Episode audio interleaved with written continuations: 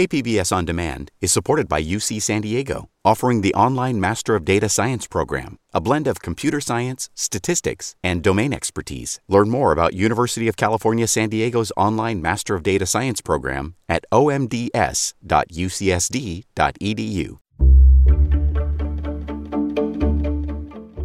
Good morning. I'm Debbie Cruz. It's Tuesday, October 25th. Inaccuracies and omissions on a state site that tracks sex abuse complaints against nursing homes. More on that next. But first, let's do the headlines. Debit cards with inflation relief payments started going out yesterday. Millions of Californians have already received the middle class tax refund via direct deposit. Now, the Franchise Tax Board says the first batch of debit cards is being sent to people who filed their 2020 taxes with a paper form, received a Golden State stimulus payment by check last year, and whose last names start with letters A through E. Those payments should go out to everyone in that group by November 5th. The results are out for this year's state assessment tests, and the scores show a drop compared to those before the pandemic. Two of three California students did not meet state math standards, and more than half did not meet English standards on state assessments taken this year. The assessment is given to students in 3rd through 8th grades and in 11th grade every spring. San Diego's seen a spike in the respiratory virus RSV among infants. Rady Children's Hospital is reporting 300 cases just within the last couple weeks. The virus typically causes cold or flu like symptoms, but can be serious for kids with underlying health conditions. Here's Dr. Alice Pong with Rady's. If they start to have trouble breathing, if they aren't able to feed or eat, or if they start to be really lethargic, those are the signs that say you need to take your kid into the emergency room. Rady's said increases started happening in the summer, and our region likely hasn't peaked yet. From KPBS, you're listening to San Diego News Now. Stay with me for more of the local news you need.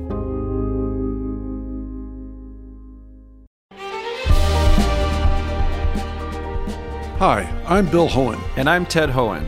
Over the past 50 years, our family has brought many world class dealerships to Carlsbad, including Mercedes Benz, Porsche, Audi, Honda, Acura, Jaguar, and Land Rover. That's right. This year we're celebrating 50 years in Carlsbad.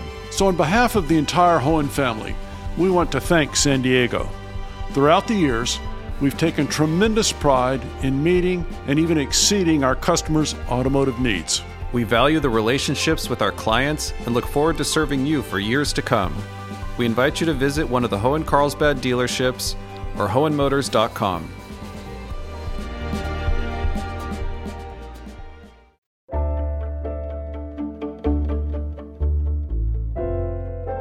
The California Department of Public Health's online page chronicling complaints against nursing homes is often called the agency's transparency website.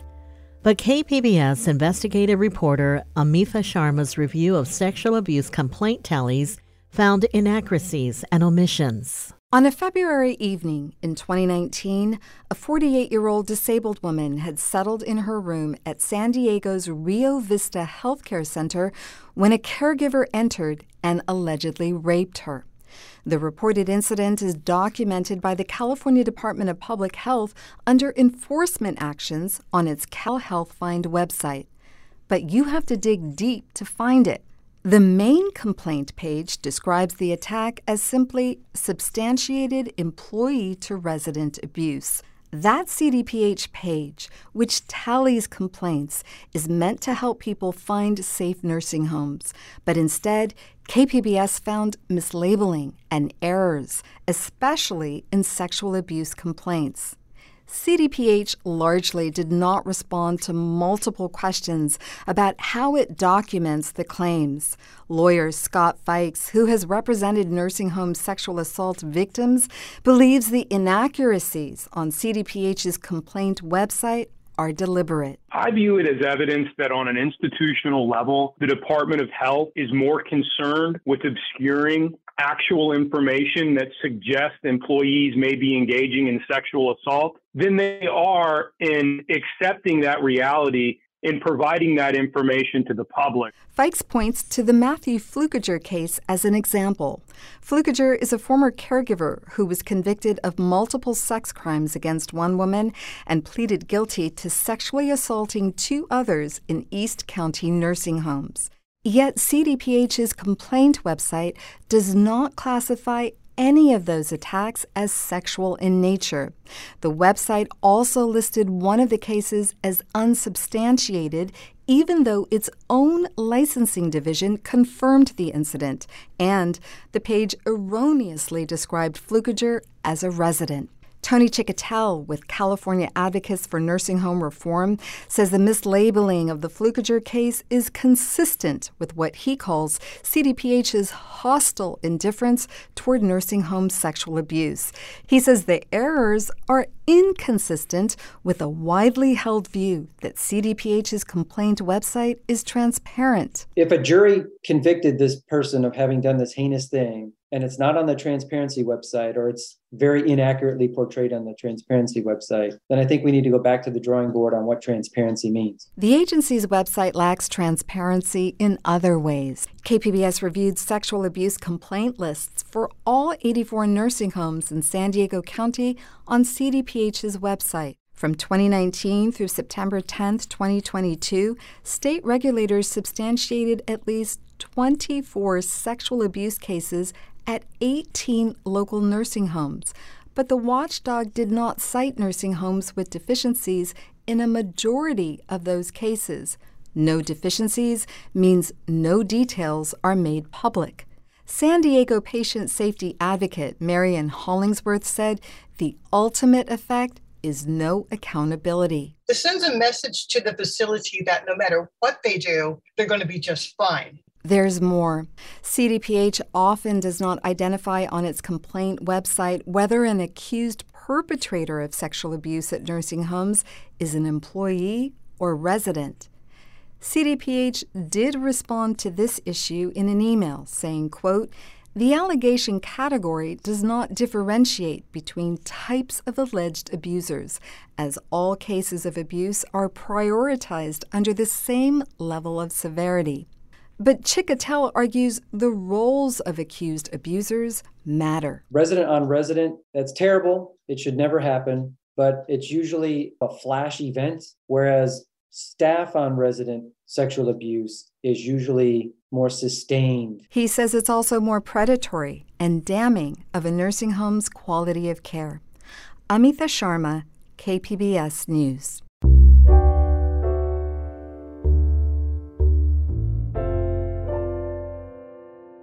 Just about two weeks until the November midterm elections, and there is an aggressive outreach to students on college campuses. KPBS education reporter MG Perez has more. Only about 20% of students at UC San Diego are registered to vote on Election Day. Student government leaders are working to improve that statistic and educate their classmates in the home stretch to November 8th. Daniel Soria is a UCSD Student Associate Vice President. We're trying to bridge the gap between student political initiatives and those addressed by our politicians here in the greater San Diego area. We're also trying to make sure that UCSD students know who's running for office in the districts they live in. Across the county, the number of mail in ballots is down. The Registrar of Voters reports 148,000 ballots have been received so far, compared to more than half a million ballots two weeks before the 2021 recall election. MG Perez, KPBS News. Speaking of district elections, San Diego City Council District 2 is among the more competitive races on the November ballot. The district covers Clairemont, Mission Beach, and Point Loma. KPBS Metro reporter Andrew Bowen looks at what's at stake in the district. For the past four years, retired physician Jen Campbell has represented District 2. Among her accomplishments are regulations for Airbnbs and the larger market of short term home rentals. We will close the chapter on the unregulated market that has vexed our city, our residents, and the good faith hosts who wanted a clear set of guidelines to follow. That was Campbell speaking at a council meeting last May. Her willingness to take on controversial issues has earned her some enemies. Her primary race was the most crowded on the city ballot, and while she came in first, she won less than 30% of the vote. I don't feel that this district has a voice at City Hall. Campbell's opponent is dentist and educator Linda Lucas, who says Campbell has been inaccessible to her constituents. Lucas also says public safety has gotten worse, and the city should be giving more money to the police department. We have to make sure they're fully funded. We have to support them. We have to staff them. Still, it's Campbell who's endorsed by the Police Officers Union, a sign of the support she's built among City Hall institutions and interest groups. Lucas is the only candidate in San Diego who's endorsed by the county's Republican Party. Her performance in November will be seen as a test for the GOP brand in the post Trump era. Andrew Bowen, KPBS News. Coming up, Dia de los Muertos celebrations have begun across the county. We'll have that story and more next, just after the break.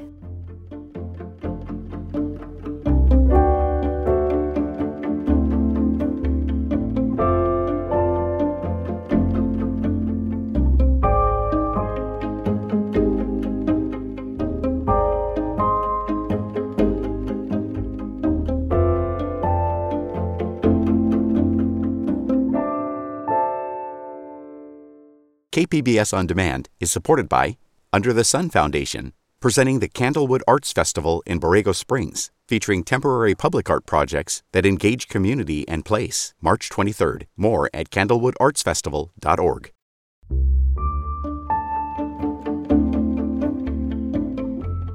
Dia de los Muertos, or Day of the Dead, is around the corner, and celebrations are kicking off around the county. KPBS North County reporter Tania Thorne gives us a look at the festivities in Oceanside. Oceanside welcomed visitors to their 21st annual Dia de los Muertos festival on Sunday. Lowriders popped their trunks to display Dia de los Muertos altars that celebrate the lives of loved ones who have passed. A lot of the things that we put in there is the things that they they, lo- they love to eat, the, you know, uh, the music they like to hear, the artists they like while they're still alive, the things they like to drink. That was Manuel Navarro, the president of the Por Siempre Car Club. It's a good thing that we're doing this because it's, an old Mexican tradition, and all the new generation is gaining from all this because they hadn't seen any of this before. Day of the Dead is traditionally celebrated on November 1st and 2nd, but some regions include celebrations on October 31st through November 6th. Tania Thorne, KPBS News. Multiple local sports teams and playoffs brought San Diego sports fans to a frenzy over the past few weeks. KPBS reporter Jacob Aere says even with the recent eliminations, most fans are happy and are looking forward to the future. What a ride it's been as a sports fan in San Diego. The Padres, Wave FC, and San Diego Loyal were all in playoff runs at the same time. But on Sunday, those stories came to a close without a championship. Even with the losses, local baseball and soccer fans say there's a lot to be happy about, including Padres superfan Ryan Cohen. I was born in 2000, so I've literally never seen anything like this. And to be in the ballpark with, it felt like 45,000 versions of myself, just going nuts and jumping off the wall. And while San Diego baseball and soccer fans will have to wait for more action until next spring, the region's hockey team, the San Diego Gulls, is starting their season along with many of the county's collegiate sports teams. Jacob Aere, KPBS News.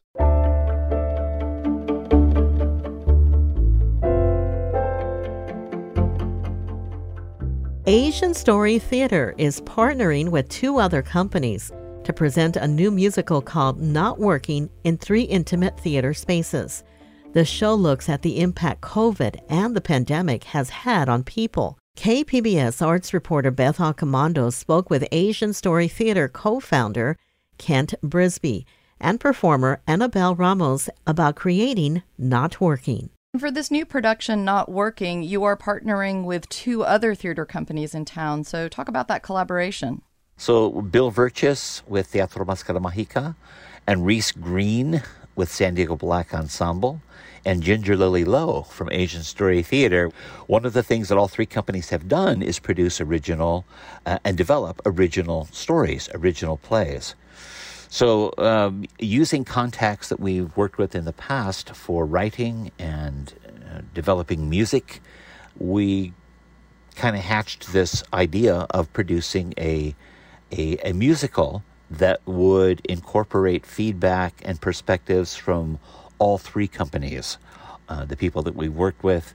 So the uh, what happened is each of the companies reached out to those artists or composers or writers and asked about stories, particularly stories that were unique or particular to their communities, their experiences with COVID, their reactions to it, the consequences of COVID, and and use that as a basis for stories, narratives, and songs that were developed. Now, I mean, the the other reality is this is two. It's over two years ago. Nobody knew where we're going. Everybody's in their own uh, tunnel here at this point. So we did want to to explore uh, putting this together into a little bit different context. We wanted a a, a single story, so it's not just a review because we thought that collectively there's some value to uh, providing a perspective that integrates the experiences in ways that we are all ways that we all share, and that is um, how we got from the original idea basically to the script of not working. Annabelle, you are performing in this, so talk a little bit about the particular role you have. I think I'm, I'm quoting verbatim what Mr. Brisby wrote in the script. Um, but Anka is a precocious 18 year old girl. Uh, she's the daughter of an immigrant. Um, no distinctive, I think, area of origin. I think we were trying to keep that a bit vague. But um, her father was deported, and so she comes into this musical with something to prove essentially that America's not that great, and she's just determined to, I think, salvage some of that lost pride that came from her father being deported. And how does it feel to be part of a project like this? It's very exciting. It's a new experience for me. Uh, I only recently got into acting um, here at Southwestern. I've done a couple productions, and um, my director sent me the casting call for Not Working. And the reason that he thought of me is because um, they were calling for a singer songwriter. And it's not something that you get to incorporate much in theater. I think a lot of the times it's a lot of the director telling the actor, do this, do that. There's not a lot of the creative outlet happening when it comes to this side of the process. So getting to be involved in also creating what we're performing, it gives you a new sense of uh, creative freedom that uh, I think makes you more invested in the story and um, offers another piece of your soul for the audience to see. It's more personable, it's more relatable, and hopefully that authenticity shines through. And where will you be performing this? We are going to do a week in the new space in San Ysidro, which is the home base for Teatro Máscara Mágica for uh, the next few years anyway. That's the plan. It'll be in residence at the El Salon Theater in San Ysidro. We will do a second week at Diversionary Theater Space. And the third week, we are partnering with the Chula Vista Library. There's a, a program that the city of Chula Vista initiated called Create Chula Vista, and it's designed to subsidize bringing arts programming into the city.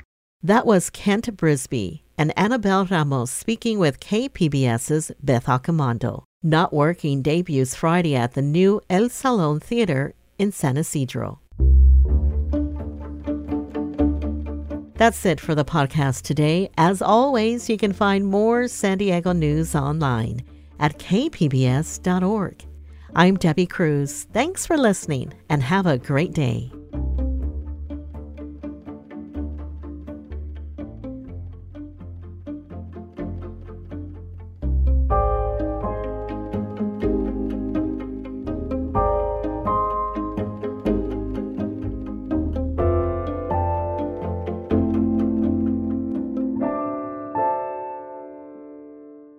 KPBS On Demand is supported by UC San Diego Osher Lifelong Learning Institute, hosting an open house to learn about the upcoming classes and seminars, member benefits, and meet the volunteer leadership team. Saturday, March 30th. Registration at extendedstudies.ucsd.edu/olli.